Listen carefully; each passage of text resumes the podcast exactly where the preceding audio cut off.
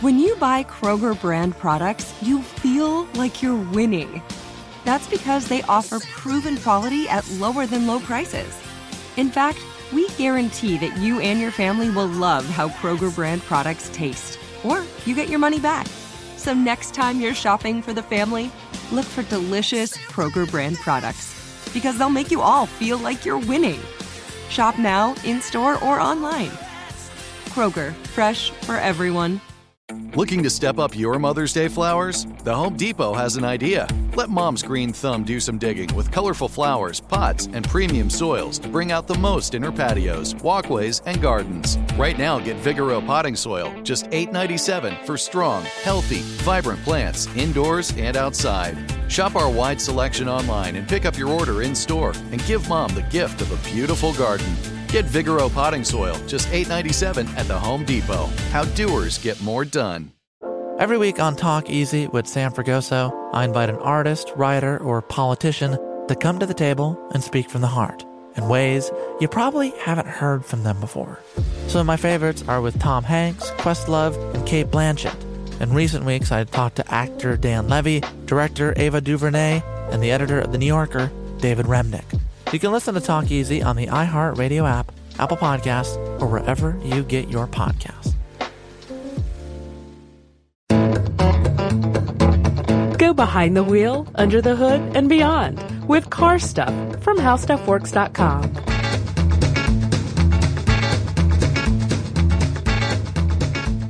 Hi, and welcome to Car Stuff. I'm Scott. And I'm Ben. Uh, as always, we are joined by our super producer, Alex. The Loan Shark. Alex the Loan Shark. Alex the Shark. The Shark, sure. Alex the Shark Williams. Uh, so, as you know, we usually like to pick on our producers a little bit and assign them a nickname that is relevant to the show.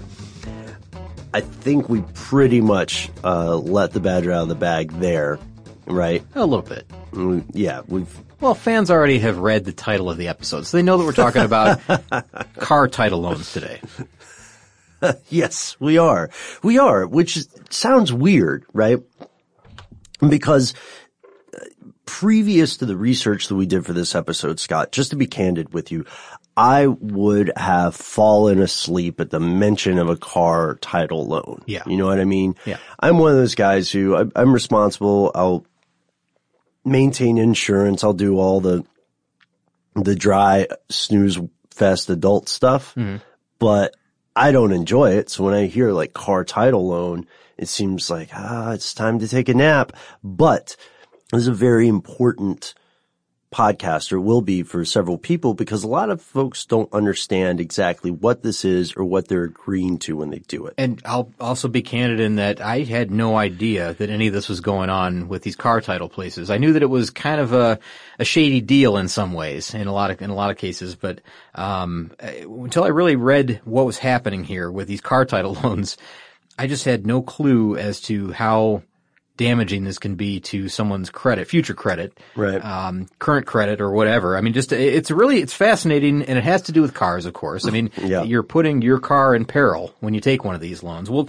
we'll talk about the specifics of of what's really going on with these loans, what you need to provide if you're going to uh, attempt to get one of these, or um, oh Ben, uh, again, let me let me just start out by saying this. We talked about this off air. Um, we're really not in the business of giving advice to anybody. Right. Um, We are- financial advice. Right. We are not the Clark Howard show. We are fans of the Clark Howard show. Do check it out. Uh, but we're not here to tell you what you should and should not do. We will give you our perspective and we will do our best to arm you with the information that you should know at Yeah. least. We're not doctors, but we play one on TV. Right.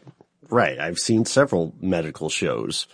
Well, I'm not a dentist either, Ben, uh, so I can't give you all the financial detail. Wait a minute, I screwed that up already, haven't I? Well, I've you said See, that- no, well, here's the thing. We're going to be talking about a lot of financial terms today, and I, I, I was not joking around, I guess, but I'm not a banker. I will try to get all the terms right. If I, if I screw up a little something in there, I, you'll get the gist of the, uh, of the, uh, the, the topic. Right. Anyways, I'll, I'll do my best to stay on point here, but, um, there's a lot of terms here that are a lot like a foreign language to me. So any bankers out there, give me a little leeway on this one. Us, Yeah. us a little leeway on we'll, this one. we'll break this down into, you know, as, as basic, uh, a concept as we can. Yeah. Let's start at the beginning. A car title loan, at least what that phrase means if you hear it in the U.S. and maybe called something different in your neck of the global woods. A car title loan is a type of loan, a secured loan where the borrowers can use the title to their vehicle as collateral. So if, for instance, Scott got some cold chips in Vegas and he needs some money quick. Cold chips. Cold chips. Yeah, okay. Uh, in Vegas and he needs some money quick. Uh, he could take the title to his vehicle to a, a lending area, a place that does car title loans, and then they would give him, let's give you something more fun than a vehicle. He takes his Honda Odyssey. Things are going really bad for Oh, Scott. man. So he has to, he's got, he's got gambling debt, so he had to take his Honda Odyssey, the title to his Honda Odyssey, uh, and now he has a, a certain amount of time to make good in Vegas. Yeah. So here's the deal. It's a, it's a small, like a, a short term, high rate loan that uses the clear title on your vehicle. It has to be a clear title. That's one thing that, uh, we need to point out is that you can't still own money in a lot of cases. You have to Right. own it outright. Um, and use that as collateral. And you have to give them the copy. They keep it. Yeah, you give them the, yeah, that's right. It's not just a copy of it and that's it. I mean, because a lot of people would just do that and leave town. Uh, you give them a copy of the title. You give them oftentimes a set of keys to your vehicle. They take photographs of the vehicle. Uh, you of course fill out all the loan application, you know, all that, all the, um, information that they need to be able to track you down. And a lot of times they will even install GPS tracking devices on the vehicle so they know where it is at all times. And some of those GPS tracking devices will have a device that will allow them to shut your vehicle down. It will allow Yeah, the, remote shutdown. it'll allow the, um, it will disable the ignition. And uh, we, I think we've talked about that in the past. I, I'm pretty darn sure we have um, with uh, you know some of these. I, I guess lenders that loan to a, a higher risk clientele, uh, they will install these devices that can sometimes disable the ignition on your vehicle. And if you're not making a payment, uh, they will then, you know, turn off your vehicle and it's stuck right where it is. They know where it is. They can come pick it up and repossess it. So, um, before we get too far here, Ben, uh, I think we need to talk about um, kind of where all this comes from because these places are popping up all over the place now. So you'll fe- you'll find car title loan locations, these little tiny storefronts that appear on. It seems like every street corner in a busy city. Um, even out into the suburbs, you'll find a few here and there, and then. Um, you'll also find them online. There's a lot of online lenders that will do the exact same thing, and um, it's it, unfortunately it's all a bit shady. This is a um, I I guess this would fall under the umbrella of predatory lending. And I, I think we'll talk about predatory lending at some point too, because Yeah. there are other versions of, uh, well, I guess risky loans maybe is what you you can call it. Um, people that are in need of cash now, and there are lenders out there willing to give that give that to them, but at extremely high interest rates. And this is maybe one of the biggest eye-opening things that I, I came across. Um, and we'll just say it now, Ben. Why not? Um, these loans sometimes come with a 300% APR. Not 30%. No, 300. Three digits there. Annual, uh, percentage. Yeah, rate. that's an annual percentage rate of 300%. Now, they will mask this in the, uh, in the documents that they give you ahead of time when you're filling out the, the forms because they do have to disclose that. And I, I have a note here somewhere, you know, the, uh, uh, the rule that tells them, or that tells you, I think it's called the, um, the Federal Truth in Lending Act that, that, that makes them disclose all of the terms and conditions of that loan. So, um, again, that's the, uh, the, the Federal Truth in Lending Act. And, boy, they, they will disguise it, as I said, in a form of a monthly rate that they'll tell you is 25%. Now, 25% is already high if you're borrowing money. Yeah. But, but 25% monthly, what, that's not, uh, being told you you're not, you're not translating that in your own head as you're thinking, you're filling out the paperwork and you're going to get your thousand dollar paycheck or whatever it is, um, that that does translate to 300% APR. That's a, that's for the 12 months. So, you know, 25 times 12 is 300%. Yeah. It's, it's crazy. The numbers are crazy. and I want to be, I, I want to be fair in our representation here, Scott, because it is a very risky loan for borrowers. It is also a risky loan for lenders. Yeah, sure. And you know, Ben, I'm glad you said it because in a, in a moment we're going to be able to uh, uh, later, I guess at the end of the podcast, there is a um, a guy, a lender who kind of defends his business and tells you, you know, why he does what he does, and it, uh, he tries to make sense of the whole thing. So we'll we'll describe that too. But let's let's talk now a little bit about um, loan sharking. And uh, you probably heard the term loan shark before, Yeah, right? Yeah, loan shark. And, and I, I guess this is this is a um, a person or a body that lends money without the correct authorization from the Financial Conduct Authority. So uh, they're the FCA. Now, loan sharks are illegal. I mean, that's somebody that's like walking the street, you know, like somebody that will loan loan you cash on the spot. And the FCA is the Financial Conduct Authority, right? Yeah, that's right. And you know, this could be, um, you know, via organized crime, whatever. You know, we'll, we'll talk about that too. But a lot of times, loan sharks will use um, blackmail or threats of violence to uh, get the payment back. You know, they'll they'll have these exorbitant um, interest rates, like we had talked about. You know, well, I'll loan you five hundred dollars now, but at the end of the month, in thirty days, it's going to be, you know, what you owe me is double that. You Yeah. owe me a thousand at the end of the month. Unless you, want to visit from Vinny Two Hands. Yeah. and you know, the person says, well, that may be a, a risk that I want to, I want to take. Vinny Two Hands. Wait a minute. I guess I'm Scott Two Hands, right? Yeah, you'd be Scotty Two Hands. then you'd be Betty Two Hands. Oh, I would be okay. Um, Yeah. yeah. we can't both be that. Well, that's we a both, cool name. Okay, well, huh. I would be. Um, I'll, I'll figure out a mafioso name. Oh, okay, got it.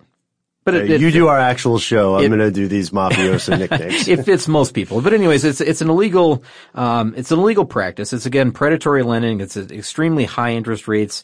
Um, and, and same as like the same thing with like payday or even title. You know the title loans we're talking about. Right. Um, but this goes back a lot farther than a lot of people would think. This goes way back um, before uh, I guess the criminal underworld got involved with uh, with this predatory lending. Um, and now it's also there's I mean, if you can call this legitimate business, I guess there's legitimate business that does it today, uh, and we'll get to that too. But back in the 19th century, Ben, there were something called salary lenders. Now, this is something because I, I- it was really interesting because I I thought it was always kind of a, um, a, a dirty practice, I guess. You know that somebody was really preying on a group of individuals, but there was a, a time when these 19th century salary lenders would would seek out customers that they felt were were good risks. They were they were um, like uh, steadily employed. You know, they had a respectable job, which typically meant that they had you know like a regular income Yeah. and a reputation to protect. You know, they were they were typically people who were married. Uh, they were people who um, you know had a uh, I guess a, a name and a face in town that people would recognize. and maybe like a sick relative or some legitimate need to borrow money. But the point is, though, is that they were less likely to flee town, and it made them uh, a more on as far as the uh, the salary lender would would see them. They're more of like a they had more of a legitimate motive for borrowing. And this was not to get too philosophical or off topic, but this was an age in the 1800s in the U.S. Uh, we did not live in an age where it was normal for people to have massive amounts of credit card debt or massive student loans. You know what I mean? Yeah, well, I mean, it's funny because they just didn't even exist at the time. Right. There was there was none of that. So it was a very different world. Yeah, yeah, and, And- the thing is, like we mentioned, the type of people they were looking for, the people that, that that they were not lending to, Mm-hmm. Right. were the gamblers, the criminals, and other you know disreputable or unreliable types of people. Drifters. They were to be avoided in all circumstances by these salary lenders back in the 19th century. And so the, to further paint the context here, um, it was almost impossible to get a small loan from a legal institution. Small loans didn't make any money for the banks. Uh, it was frowned upon by society because you would be seen as someone who couldn't manage a budget. Like you need $50 for the end of the month. Why aren't you just being responsible? Mm-hmm. You know? Yeah. Uh, so banks and the other institutions would stay away from this. And when these small lenders came in, they filled a legitimate market gap. Yeah. Uh, but, uh, There was another group that was also lending, Ben. yes. And this is in uh, this is in the 20th century. So when we get to the 20th century, um, the gangsters get involved. You know, uh, kind of a uh, uh, a new breed of illegal lender, if you want to call it that. And uh, they often use violence to enforce their debts. Uh, so, or the actually, here's the thing with this, Ben. They would often threaten violence.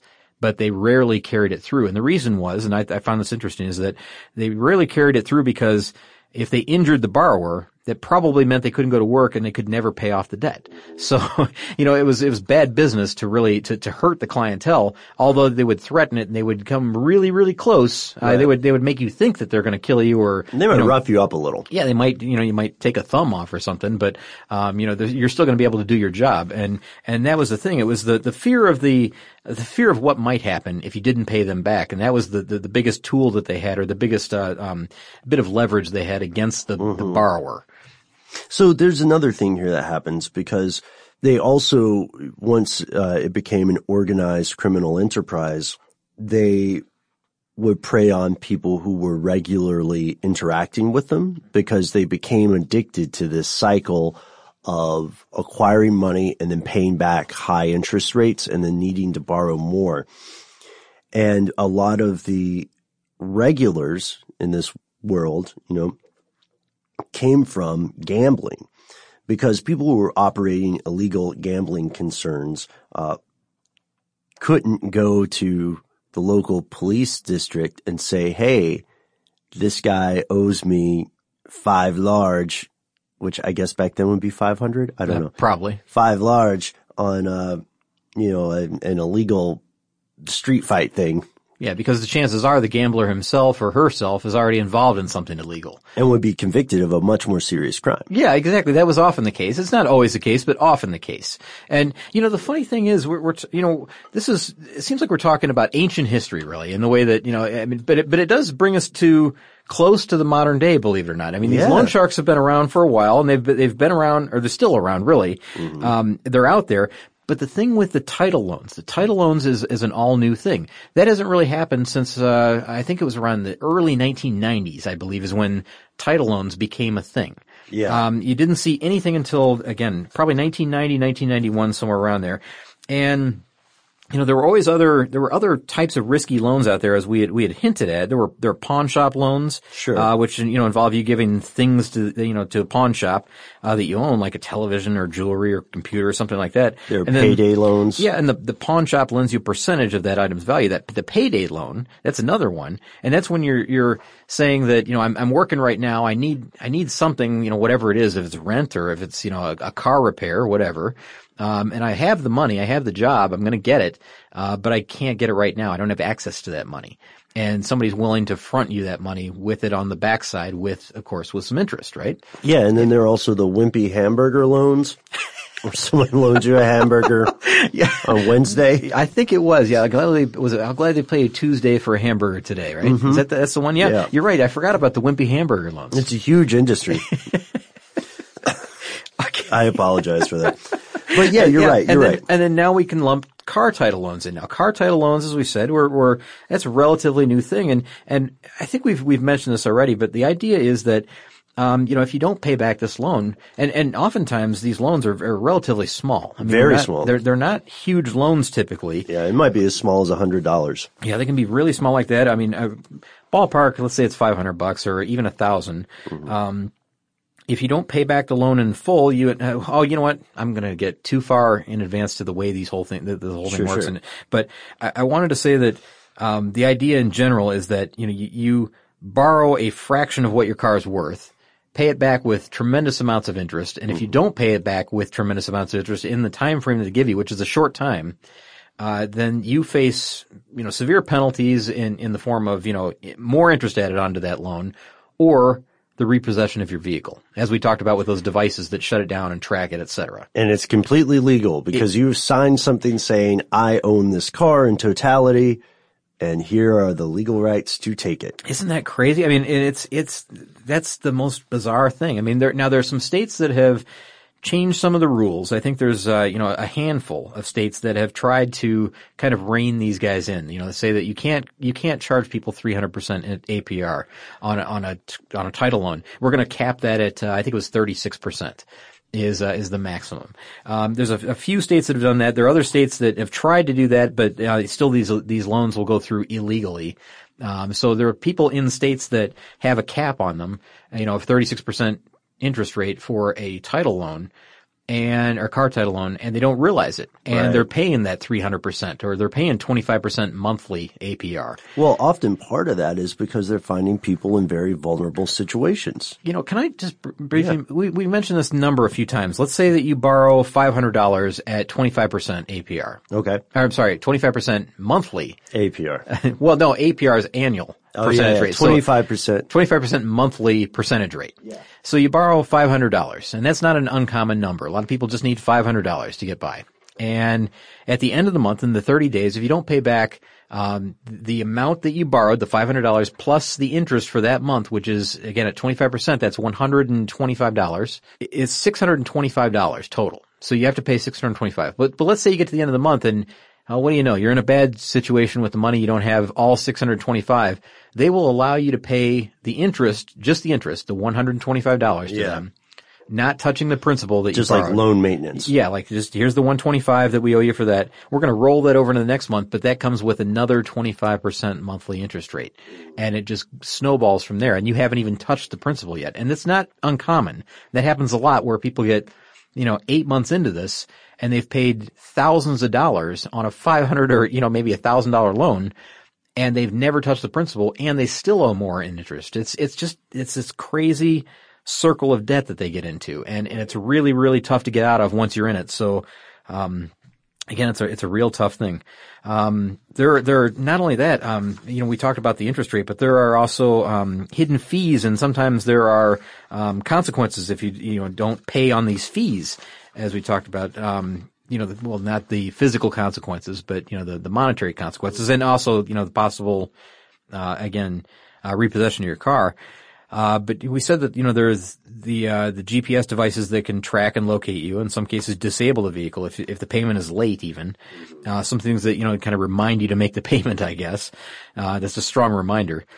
Um, but let's say that, um, you default on a loan, a car title loan, and you might be, you might even be subject to the repossession fees, which can cost, you know, 350 or $400 in addition to paying back the outstanding balance of the loan. Oh, that's right. They do charge you for the repo. Yeah, they charge you for the repo, and this is after. Okay, I don't even know if we mentioned this, Ben. What's this, that? This, there's so many angles. to This I keep getting derailed by more expenses, but when you borrow money, they won't give you the full amount that your car's worth. Of course. Oh, it's an, yeah, It's yeah. an oversecured loan, which means that uh, when you when you borrow money, you're borrowing typically less than 50% of the value of that car. So Right. whatever it's valued at Blue Book, they'll give you maybe 40% or even 25% at the most for that vehicle. And that's because they know that you're likely to default on that loan Mm-hmm. and they're likely to repossess that vehicle. And that gives them enough cushion on the other side to make a profit because they can sell your vehicle outright then. They've got the title, they've got the keys, you've got a con- they've got a contract that says if you don't pay this back, we own it. So It also gives an incentive. I think that's important, Scott. It also gives an incentive to the lender for the person to default. Yes, and and the, the other, yeah, that's right. It's it's it's kind of pro, it's kind of pushing them in that direction. You know, it's like it's like making them make it harder for you to pay it back, and a lot that's what a lot of these things are doing now. There there are contracts that can conceal other fees too. I mean, if you don't read the fine print, uh, there's credit insurance that you have to get. You have to have life insurance in some cases, and there's some things that eh, there's even insurance that you have to pay for. That let's say if your car breaks down. They make you pay for insurance just to cover that. And then, Ben, sometimes they will charge you a roadside assistance fee. And I think that's what they're talking about, the insurance if it breaks down. But that can be, even on an, on a $500 loan, that can be even 80 or $100 per month. Uh, to pay for that, so that's a, a significant chunk of the uh, uh, of the fees that go into this. So these all add up to make this this incredible huge payment that you just can't make. Uh, They call this a balloon payment situation, where um, you know you pay the interest, you pay the interest, you pay the interest, and then at the end you still have the uh, you know the principal amount to pay in one big lump sum, and a lot of people just can't do it. Yeah. it's, it's crazy the the amount of stuff. I mean, and you, as you said all of this increases the likelihood that the debtor won't be able to pay back the loan or, or um, you know, maybe they'll default and they'll lose their vehicle completely. And, you know, one, man, another thing. In a lot of states, there's a rule, and a lot of people don't know this rule, that if, uh, it's not in every state, but if they, if they do repossess your vehicle and they sell it at auction or, you know, whoever they sell it to, sometimes they're required to pay you back the difference between what they made at auction versus what the pay, what, you know, was owed to them. So they're not making all that on, you know, profit on top of that as well. They're supposed to be able to give, they're supposed to be giving that money back to you, but a lot of people don't even know that. So the, the car title loan place just holds on to 100% of the profit from the vehicle and you lose everything. Well, the lender is certainly not going to go out and say, hey, Well, bright side, if we auction it, we have to give you the difference. You're going to have to find that out on your own. um, so we've, we've touched on a massive amount of stuff here. Uh, let's pause for a sponsor break and then we'll return and, uh, and delve a little bit deeper. I want to end on this part for this segment though, Scott. All of the things that we have described are, wait for it, completely legal. We'll be right back.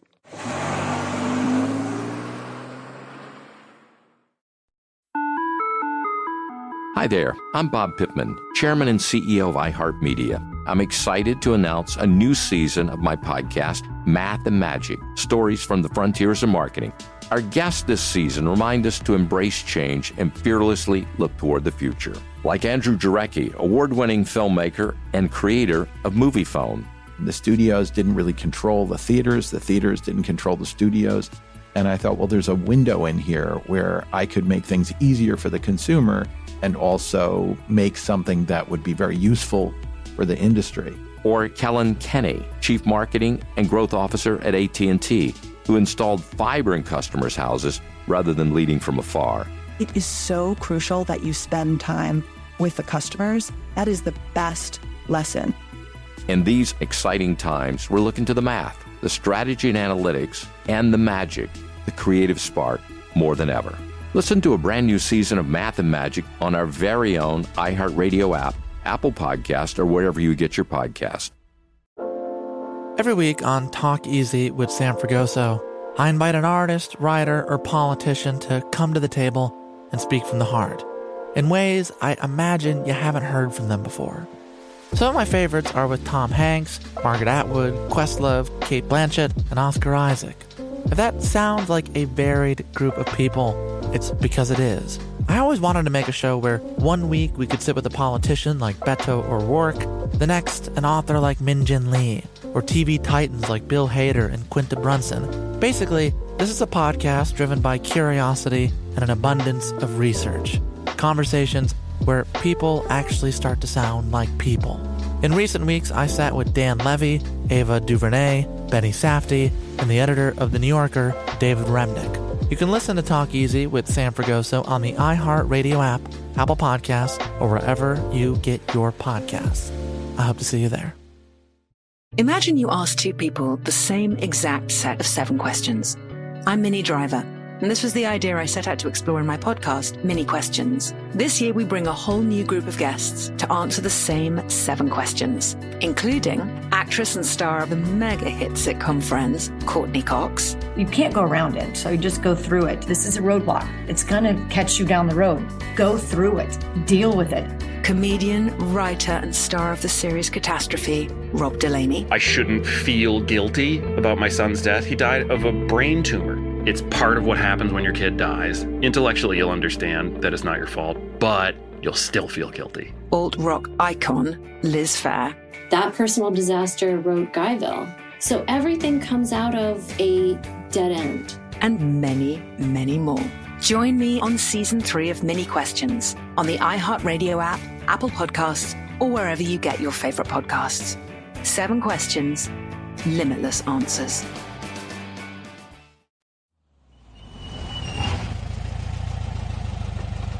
And we're back. So we raised multiple, uh, I would say issues, multiple issues, multiple incentives or, uh, consequences or, or little financial mechanisms that make this a bad idea. Oh, sure. For the vast majority of people. I'm, I'm, I'm going to say that. yeah. Uh, I am wondering. Now we did tease that there will be somebody at the end here who will defend this, right? Yeah, give And you so- some alternate options as well. Right. That's what we'll do. But yeah, somebody's going to defend this ahead of that. Mm-hmm. And, uh, it's a guy that, you know, he lends, but he says, you know, here, well, uh, you know what, we'll wait to get to it, but Sure. uh, he'll tell you why it's maybe a valuable option for some people. So let's begin this part of the show with some statistics. According to the Pew Charitable Trust, more than 2 million Americans annually use auto title loans. Just for perspective there, I believe the current population of the United States as we record this is about 321.4 million people. So uh, 321.4 million people, 2 million every year are getting auto loans and that's a growing business. Well, uh, they're getting title loans. Auto title loans. Oh, good call. We talked about that early. A lot of people earlier. are getting auto loans, and Even those are more people are getting auto loans and that's fine. yeah, that's a completely different ballgame.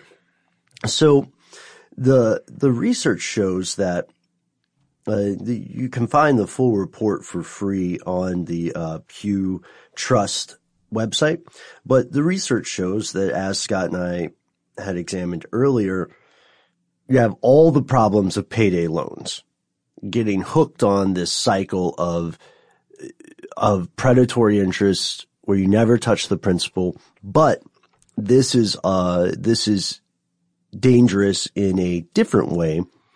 Because a payday loan you could very easily or eventually find yourself in a situation where your paycheck arrives and the bulk of it just becomes interest. Can I tell you something about payday loans that I just now remembered? I, I may have shocked some people with the uh, the car title loan interest rate of three hundred percent, 300% right? APR. You know what a payday loan can can sometimes have an interest No. rate of one thousand percent. Like how is that legal? It's it, I, I don't know. It's possible, and I don't think that's every case, of course. But payday loans, anytime you go by these places that you know offer car title loans, payday loans, you know whatever paycheck advances or whatever, Yeah. all those places that have, you know, the neon signs in the window and it's just a tiny little storefront. It looks like it was probably a phone shop the week before. Uh, those places can charge you a thousand percent on a payday loan. Up to a thousand percent, I should insane. say. Yeah. And that's, of course, that's an APR again. So, you know, but, but you never get out of that cycle. It's like you said, you get addicted to that feeling. It's like money now, money right now is so addictive to a lot of people that they have to do this and they, they get into this cycle and without realizing what, you know, what a, um, what a fall they're setting themselves up for down the road. And it's not that far down the road. I'm talking a couple of months down the road. And so this also brings us to a uh, this brings us to a couple of things uh, before we continue. Well, I'll save one for the end, but uh, one historical aspect I forgot to mention is to, in order to reduce uh, their appearance as predatory lenders back in the 19th century when the salary lenders first emerged. Yeah. What they said is they said they're not lending money. They What? said that they are purchasing future wages at a discounted rate. Oh, clever.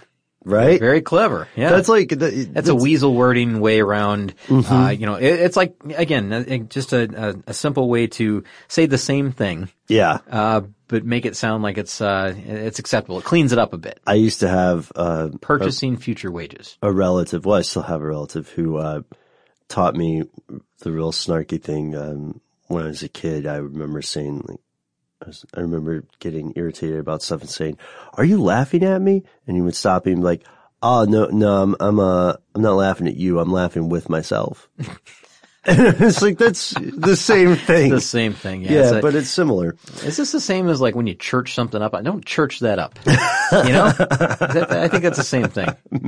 I think you're right. Yeah, yeah. It's just making it sound a little bit better. Like I'm purchasing future wages. I'm purchasing future wages. I Hey, thought you would appreciate Can that. I can I bring up a couple more stats? I don't know Yeah, where you were please do. going uh, Yeah, yeah. uh, before that. I, I don't mean to derail us all the time on this, but Let's get some stats. just- there's so much to this, and and some of these you have to pay careful attention to really get what's going on here. But you said there are about two million people that, that get car title loans every single year. Now the average car title customer pays.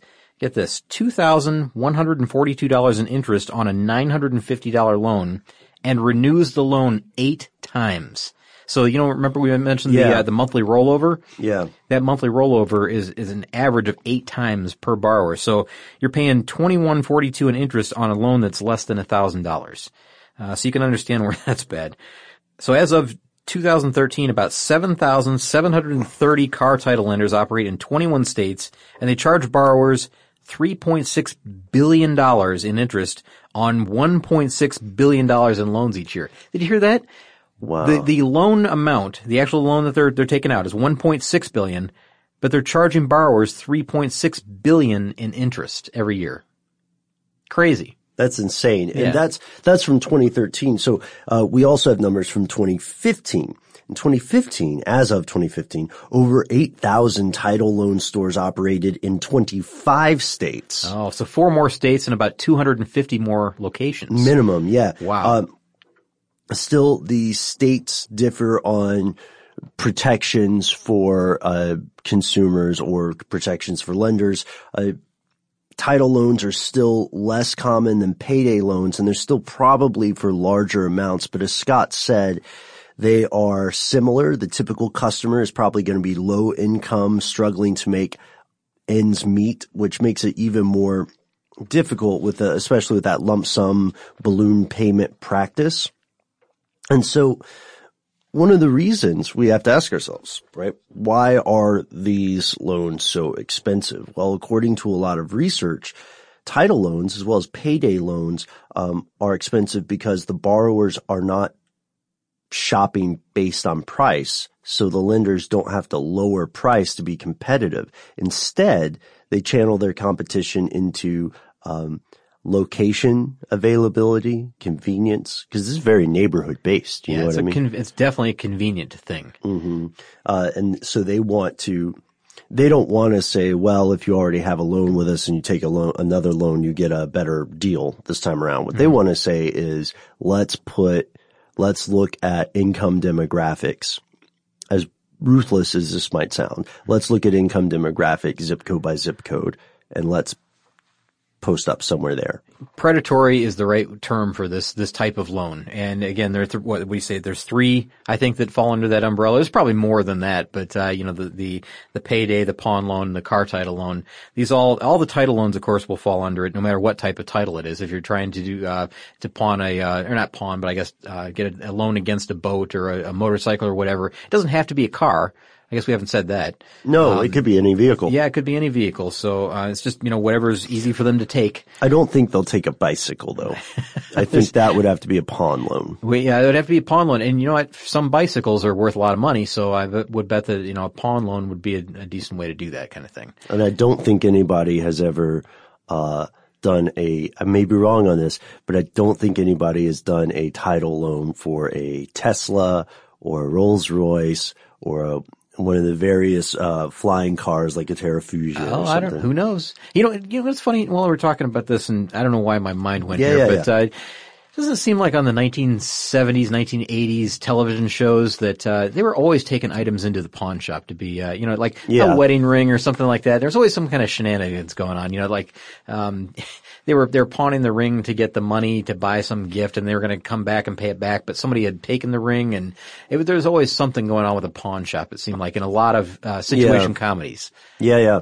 It's funny that you know I, I, we don't see that very often in the, the modern, you know, comedy era. I guess you know sitcoms, things like No, that. no, no. or the- even even movies. Really, No, pawn shop has, um, I, I guess other than a couple of reality shows, you don't see too many, uh, representations of pawn shops in popular media. no, but they're out there. I mean, the pawn shops are all over the place. They're out there. Yeah. I mean, they're everywhere. I, I've been to pawn shops before. Have you ever you ever shopped at a pawn shop?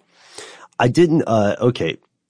So I didn't shop at one because again, I'm cartoonishly cheap. Yeah. Um, and I knew how much people were selling things for. And that information plus knowing how much the pawn shop was selling it Yeah. for made me think, ah, I'll just wait and go somewhere else. Oh, no kidding. You know, I had the opposite um, experience at pawn shops in Detroit. In Detroit, Yeah. Uh, when I first got my new my place, you know, outside of my mom's house, you know, Uh-huh. um, brand new job, whatever. You know, I had a little bit of money, but not enough to buy like a nice new TV. Sure. So I go to the pawn shop and I look around because I, I had been there in the past to buy tools and things like that because that's a great place to buy uh, lawn equipment. Mhm. Uh, really cheap lawn equipment. They'll start up for you. They'll let you see that it runs and operates and everything, and you know, it's it's a guaranteed good buy, I guess. Guess. You know, other than you know, you you, you see what you get, I guess. I- um, and yeah. musical instruments and all that stuff. But but I didn't have money for TV, and it was one of those big, uh, you know, the old uh, With the cathode rays? Yeah, the big heavy old TVs, Yeah. right? And you could go there and find a really, you know, relatively decent TV. There were some terrible ones there too. There was some crap, but on the shelf there were some good ones, and you know, less than a hundred bucks. Let's say seventy five dollars for a nice, relatively big TV at the time. And uh, and I had found nothing wrong with it. I think I got two or three TVs like that, you know, and and other things too, you know, like just kind of you know, I guess you can call them toys, you know, like motorized scooters or whatever you wanted to get. All that stuff is there. Sure, like a cursed monkey's paw. yeah, like a cursed monkey's paw. Perfect. But, uh, but, but, you know, it, it has its place. I think, I think it has its place for, for certain things like that. I never have traded, I had never had to trade anything in there, thankfully. I haven't been in that position. Yeah. I've been on the other side where you go in and you get the good deals. I understand, you know, I understand that it definitely fills a an economic niche, right? The first time I remember going into a pawn shop, I was I was pretty young and I was exploring this strip mall and I think my my mother was at the grocery store that anchored it or something and I wasn't very familiar with the area, but I walked in and I thought I was in a weird museum. Yeah. I went from what does this place sell to what does this place not Yeah. sell? You buy a gun. Yeah. Was- Yeah. Little kid on the spot, like come back to the grocery store. yeah, they're like, you know what this sixth grader needs is a 45 and an attitude. Oh, they've got some interesting things on the shelves. You're right. There, it seems like there's a little bit of everything. Right. And it's a, it's kind of a fun place to look around. If you've never been to a pawn shop, you know, find one in your area and maybe check it out. But that's the thing. When I figured out what it was, it made me, uh, I, I felt conflicted. I felt bad, you Well, know? yeah, because here's the thing: you've always been shown. I well, I guess I had been shown by television and movies that uh, the people were eventually going to come back and buy that stuff back. You know, it's kind of like they they just needed a little bit of money right now. They're going to come back and get their stuff back, but that's not the reality. A lot of times that doesn't happen. People like me just come in and buy the stuff and, and it's gone. And I don't think people really ever want that stuff back. And sometimes, and let's be honest, sometimes that's stolen stuff. That's uh, that's fenced through Oh, there. that's right. I you know, like so, that. you know, drop off the TV at uh, you know the, the the pawn shop and you get you get twenty five bucks for it or whatever it was at the feels so time. naive. And then they mark it up to seventy five. I buy it, and who's the wiser? You know, that happens. Or you buy oh, how about this? You buy the car stereo that has the suspiciously short wires on the back. Uh, you know, that, that are all cut at the same length, Right, you know, right. There's no leads on anything. Uh, that happens too. So yeah, there's, there's kind of that angle to it. It's, it's a little dirty. Uh, Mm-hmm. but you know, it's, it's, it's fun. I haven't been in one for a while. Are you breaking your pawn shop habits? Oh, well? I, I, I like that you talk about reality versus perception here because it makes me want to go back to some of the statistics, which I'll say in advance are a little bit disturbing here. So Scott, you already talked about the annual expenditure and the profit margin. So of these people who participate in this auto title loan service, between 6 to 11% of these customers have a car repossessed annually. One third of all the borrowers in general don't have another working vehicle in their household. So now you're, now, now you're double, you're taking away primary transportation. yeah, now you're double down screwed Wow. because now there's no primary transit.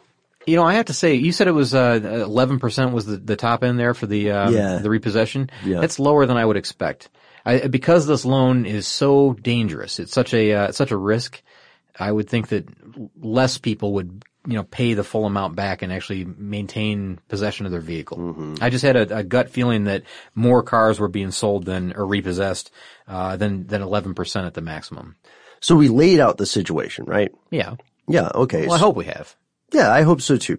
And we've, we've given the lay of the land here, but it naturally leads us to the next questions, which are, how should things change? Should they change, right? Uh, what is the perspective of the lender in this situation? And what is the future of auto title loans? We'll, we'll take a shot at all these. I don't know how we'll do, but we'll, we'll give them all the old college try after a word from our sponsor.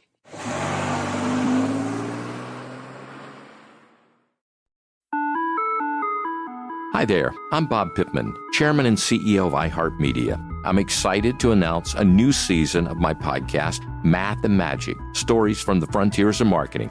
Our guests this season remind us to embrace change and fearlessly look toward the future. Like Andrew Jarecki, award winning filmmaker and creator of Moviefone. The studios didn't really control the theaters, the theaters didn't control the studios. And I thought, well, there's a window in here where I could make things easier for the consumer and also make something that would be very useful for the industry. Or Kellyn Kenny, Chief Marketing and Growth Officer at AT&T, who installed fiber in customers' houses rather than leading from afar. It is so crucial that you spend time with the customers. That is the best lesson. In these exciting times, we're looking to the math, the strategy and analytics, and the magic, the creative spark, more than ever. Listen to a brand new season of Math and Magic on our very own iHeartRadio app, Apple Podcast, or wherever you get your podcast. Every week on Talk Easy with Sam Fragoso, I invite an artist, writer, or politician to come to the table and speak from the heart in ways I imagine you haven't heard from them before. Some of my favorites are with Tom Hanks, Margaret Atwood, Questlove, Cate Blanchett, and Oscar Isaac. If that sounds like a varied group of people, it's because it is. I always wanted to make a show where one week we could sit with a politician like Beto O'Rourke, the next an author like Min Jin Lee, or TV titans like Bill Hader and Quinta Brunson. Basically, this is a podcast driven by curiosity and an abundance of research. Conversations where people actually start to sound like people. In recent weeks, I sat with Dan Levy, Ava DuVernay, Benny Safdie, and the editor of The New Yorker, David Remnick. You can listen to Talk Easy with Sam Fragoso on the iHeartRadio app, Apple Podcasts, or wherever you get your podcasts. I hope to see you there. Hey, I'm Jay Shetty, and I'm the host of On Purpose. On Purpose's mission is to create impactful conversations to help you become happier, healthier, and more healed. This week, I talked to Tiffany Haddish in a hilarious, deep, thoughtful interview where we dive into family trauma, grief, sobriety, love, and dating. You'll be laughing, crying, and have so many impactful takeaways after this interview. I had this, like, you know, homie lover friend for a long time. He's very disrespectful to me, very kind of messed up to me. But in my mind, we could get married. We have the most beautiful babies. He handsome. I'm pretty. Like, it would be so cool. He's smart and intellectual. I'm kind of smart, I think. Like, it would be fun. We have the best conversations. Like, we have fun, but then he would treat me like crap. Listen to On Purpose with Jay Shetty on the iHeartRadio app, Apple Podcast, or wherever you get your podcasts. Trust me, you won't want to miss this one.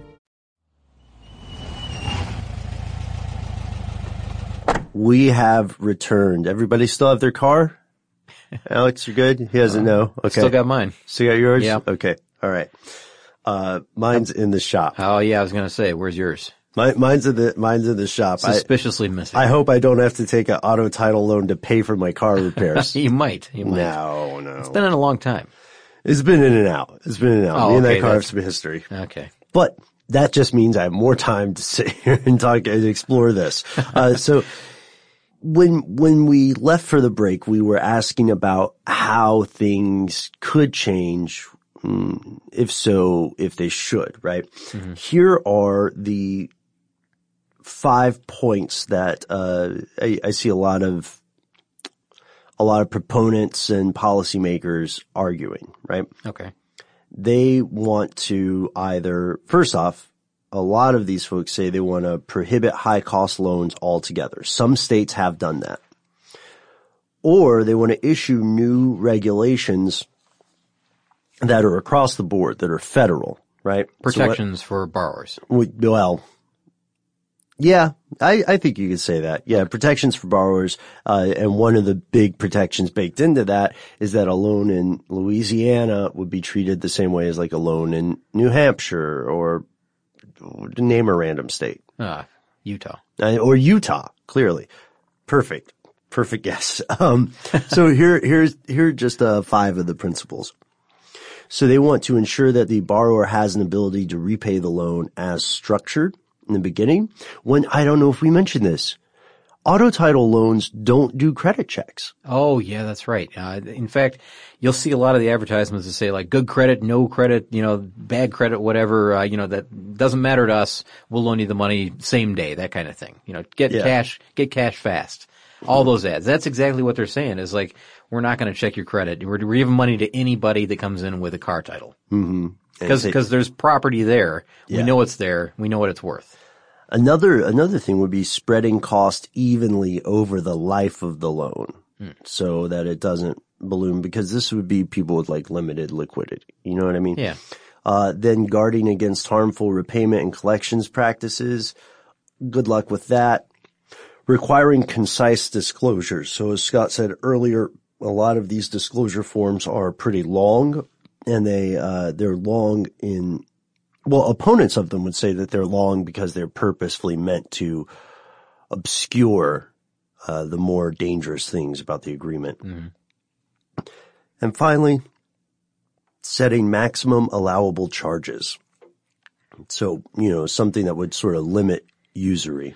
Uh, now that plays into uh, one thing that I wanted to mention too is there are some pr- certain protections that have been already installed or in place for military consumers. So anybody who's in the military considering a title loan uh, should look into something called the Department of Defense rule.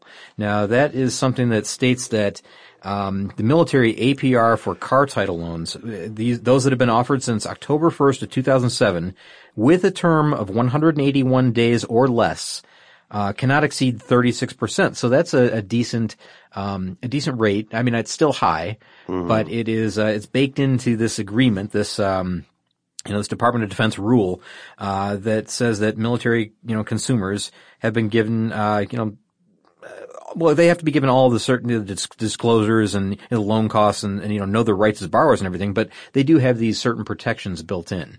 Uh, whereas the rest of us, uh, civilians, I guess, don't don't really have the same protections built in that uh, that they would. So we might be um, more susceptible to these predatory practices.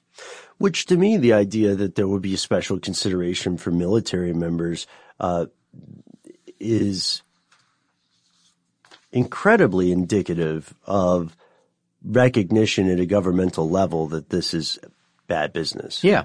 Yeah, I mean it's nice that they're doing that. It's great, but they're also saying, you know, like, why wouldn't they say that for the rest of the citizens? I Right. Guess? You know, why would why wouldn't it be allowed for everybody? Um, I don't know. It's it's interesting when you when you really dig into the states that allow and don't allow certain things, and you wonder why. Um, you know, it's so different when you travel, you know, across state lines. What, what's what's the difference really? I mean, why isn't it uh, being um, uh, regulated the way other loans are regulated? Yeah, so let's get some perspective here, Scott. Uh, Okay. What about the other side of the aisle? Well, listen, there's a guy that, uh, this is from an, an article on bankrate.com, and it was written in 2013. That's where I got the, uh, the older stats from as well. But this guy, his name is a, um, is, is Fred Winchar. Now, Fred is a lender. And he is attempting to defend his practice.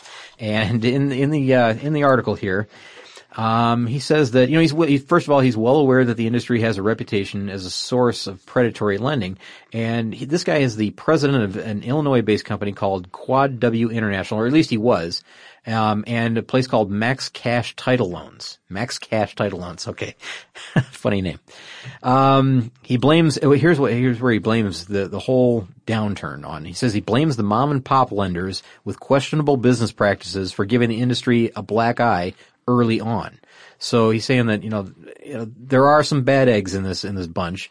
And he says because they're so bad, uh, they become, you know, the thing to look at instead of all the good guys who are doing the good things. So he's saying that there's some legitimate business owners out there that are doing the right thing. They're, they're not charging these exorbitant rates and extra fees and trying to complicate things in order to get the repossessed vehicles, that type of thing. Yeah. But, but that's what happened about three decades ago.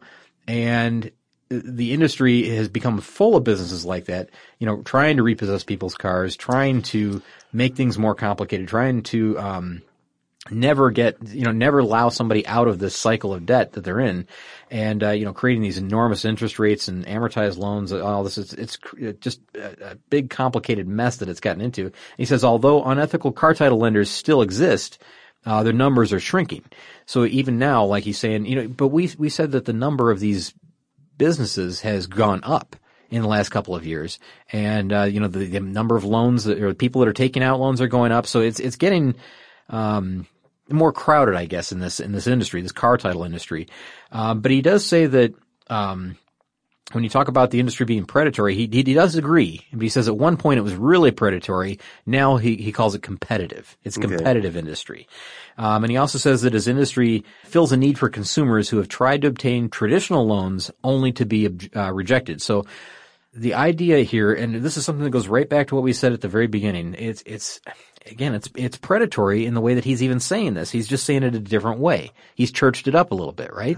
He said that, um, he's filling a need for consumers who have tried to obtain traditional loans only to be rejected. These are, uh, people that can't get a, a loan because of, you know, bad credit, no credit, um, you know, past history.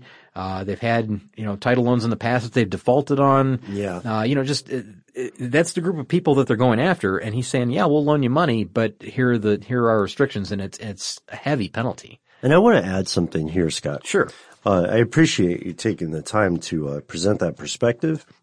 And I think it's a good point that not all lenders, especially if it's state by state, there's no uniform regulation. Yeah. Uh, not all lenders are these bad apples that No. we hear about. Some are legit, and of course the interest rates are high. They're 36% or, you know, ballpark near there, but they're not 300% as they could be. You know, they could be charging that and they're not doing that. So there's another interesting group of uh, statistics I have, which is how the borrowers feel.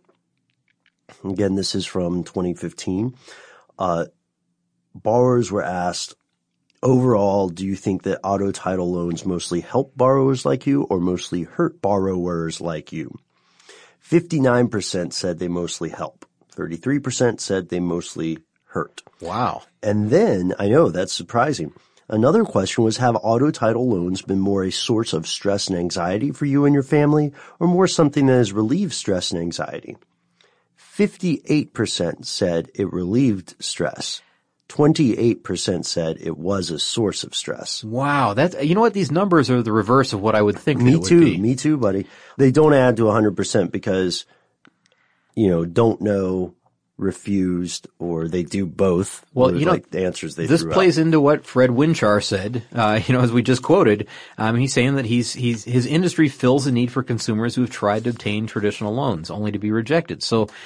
Uh, Clearly, that's the people that we're talking about there. It's like this is a form of relief for them because they had no other option. Right. And and but I I'll tell you though, if you're if you're out there listening to us and we've you know I think we've painted a pretty dark picture of what a car title loan is, and I again had no idea all this was happening right under my nose around the corner here in Atlanta, you know, or wherever, Mhm. um, you know, at all these car title places. I didn't know it was quite this bad. Um, but there are some things that consumer advocates will say. Um, uh, you should do instead of maybe taking a car title loan. You know, uh, other ways around it, I guess. You know, alternative options. You want Oh, to talk? like what? Want to talk about a few, and maybe we can wrap it up with Yeah, this yeah, and yeah. maybe final thoughts or something at the Sure. end. Um, so consumer advocates uh, will say that uh, conventional loans are always going to be the ideal scenario. But if you can't do that, if you're shut out of the conventional loan market, there are other options. And and one of those, and this is so simple when you really think about this. You know, we said title loans have only been around since about 1990, 1991, somewhere around there. You know, Mhm. late Yeah, late yeah, yeah. 80s, early 90s. Yeah. Just think about what people did 25 or 30 years ago before any of these products existed and just do that. I mean, just, you know, because before this, you didn't have that option. You had to find a way around it. And if you were shut out of the bank, there were other ways to do things. So here's a couple of things you can do. And I don't recommend a couple of these. Some of these are terrible options, but, uh, and I won't tell you which ones I think are, are bad and, you know, versus good, but okay. here's a few possibilities if you want to think of it this way. You can go to your employer and ask for a paycheck advance. What do you think of that? Yeah, I know. I mean, that's That's a rough one. Maybe if you maybe if you work for uh, a family owned company, or but I think for a lot of corporations that's not going to fly. Yeah, I think you're right. Uh, you can also talk to your family or friends about a personal loan. Okay, that's always an option. People have done that since the beginning of time, I think. Uh, that's always iffy for both, you know, both sides. A lot of times, uh, you know what? Maybe that's another Clark Howard show issue. You can, you can probably find a lot of information on his site about that, um, or how he feels about a loan, a family loan. Um, here's another thing that a lot of people don't realize. religious institutions and community groups often are able to offer financial help to people that, um, you know, they don't often advertise this, but they, but they do have funds available for people that in their community that are, you know, having some trouble, having some, uh, some financial problems. Uh, they won't have a lot. Yeah. Uh, but a lot of times they can give you a small loan to get you by and, and that's kind of, well, I mean, it makes sense. A religious institution or, you know, community group that someone who's there to better their community. Yeah. Um, in, you know, different ways, you know, whether it's, uh, you know, um, civic duties or, or, uh, you know, spiritually or whatever. This is, uh, this is something that, you know, they would be oftentimes happy to help you out with. And a lot of people don't think of that as an option. Now, credit unions are a great option. Oftentimes they'll give you a, a- even a small dollar loan if you're, if you want something like that. Um, and interest rates that are really reasonable, especially you know, uh, when you compare them to what we talked about with the auto title loans, you know, the 300%, they're nowhere near that. I guarantee that. So, so look into your credit unions as an option. And of course, I mean, there's, there's other, you know, ways around this as well. But if you're saddled with a car loan, you know, a car title loan, uh, the best course of action is to pay it back as fast as you possibly can. Um, avoid all the interest that you can, you know, by paying early. Make sure that your loan allows you to pay back early without penalty. Um, but if you do have one of these car title loans, um, I hope I said car title in just a moment ago, but a, tar- a title loan in particular, Yeah. uh, do whatever you have to do to pay that off immediately. Just get out of it, get out from underneath it, and uh, and then try to get yourself in a position, if you can, where you can find a a legal or a um, uh, a loan that is much more fitting for your Yeah. situation. I mean, Sorry, I was just chuckling because for a second I thought you were going to say find a way, find a, a legal, or I thought you were going to say or different sort of illegal. no, I just mean, um, you know, try to find a, a legal source, uh, you know, that you can borrow from in the future if you ever have to do that again. Mhm. Uh, something that is far less, um, um, difficult to pay back. Some, something that you won't feel like you're just, you know, the, the weight of the world on your shoulders when you're trying to make that payment at the end of the month. Cause a lot of people are in that position, but those stats that you said are puzzling to me, Ben. They're, Me too. They just are, they're opposite of what I would think. So it's actually kind of nice to hear that, you know, it provides some relief in some way uh, to some families, but uh, man, it just seems like it's it, it's a bad situation when you really read all these articles. You know, you'll you'll find titles of of um, you know why car title loans are always a bad idea, or tar, are car title loans a good idea? Uh, why consumers should be wary. Those are the headlines that you'll read. Uh, but maybe there is a group of people out there that they do suit, and uh, you know, who are we to say who that that uh, you know works for and doesn't work for? Right. And we want to hear from you. If you have any personal experience with this, if you are involved in the industry, if you have uh, an additional point that we missed or a perspective that you think your fellow listeners could benefit from, I think we tr- we tried to you know present both sides pretty well. I think I mean with the uh, the lender and you know, and, but we're letting people know what's really going on too. Just kind of the uh, the cold hard facts of the case, I guess. Mhm. And if you, uh, if you are in a situation where you are considering something like that and you have not yet done it, um, we'll say in, without, you know, your situation is your own. We can't tell you what to do, uh, but we do hope this information puts you in a better place to be completely aware of the dangers involved. Yeah, and again, one week ago, I had no idea you know any of this was happening. So uh, it, it's real. It's a real eye opener, I guess, uh, from from my point of view, anyways.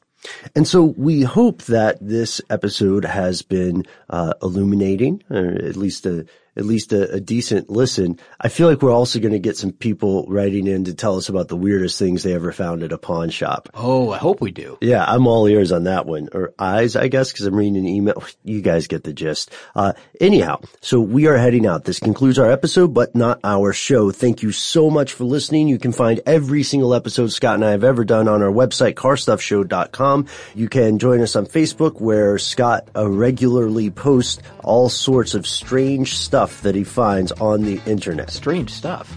All sorts of fascinating it's bits of auto trivia. Incredibly cool stuff. All sorts of incredibly cool stuff from, I've got Ben in a headlock until he says it. Until he, until he says it right. All sorts of incredibly cool stories, anecdotes, blasts from the past, and the bleeding edge of the future of auto tech. You can find that. Uh, we're also on Twitter. Uh, we're Car Stuff HSW on both of those. And if you have a suggestion for something we should cover in an upcoming episode, or you want to let us know about the weirdest thing you found in a pawn shop, or uh, you have a perspective you'd like to add on auto title loans, you can write to us directly. We are car stuff at howstuffworks.com.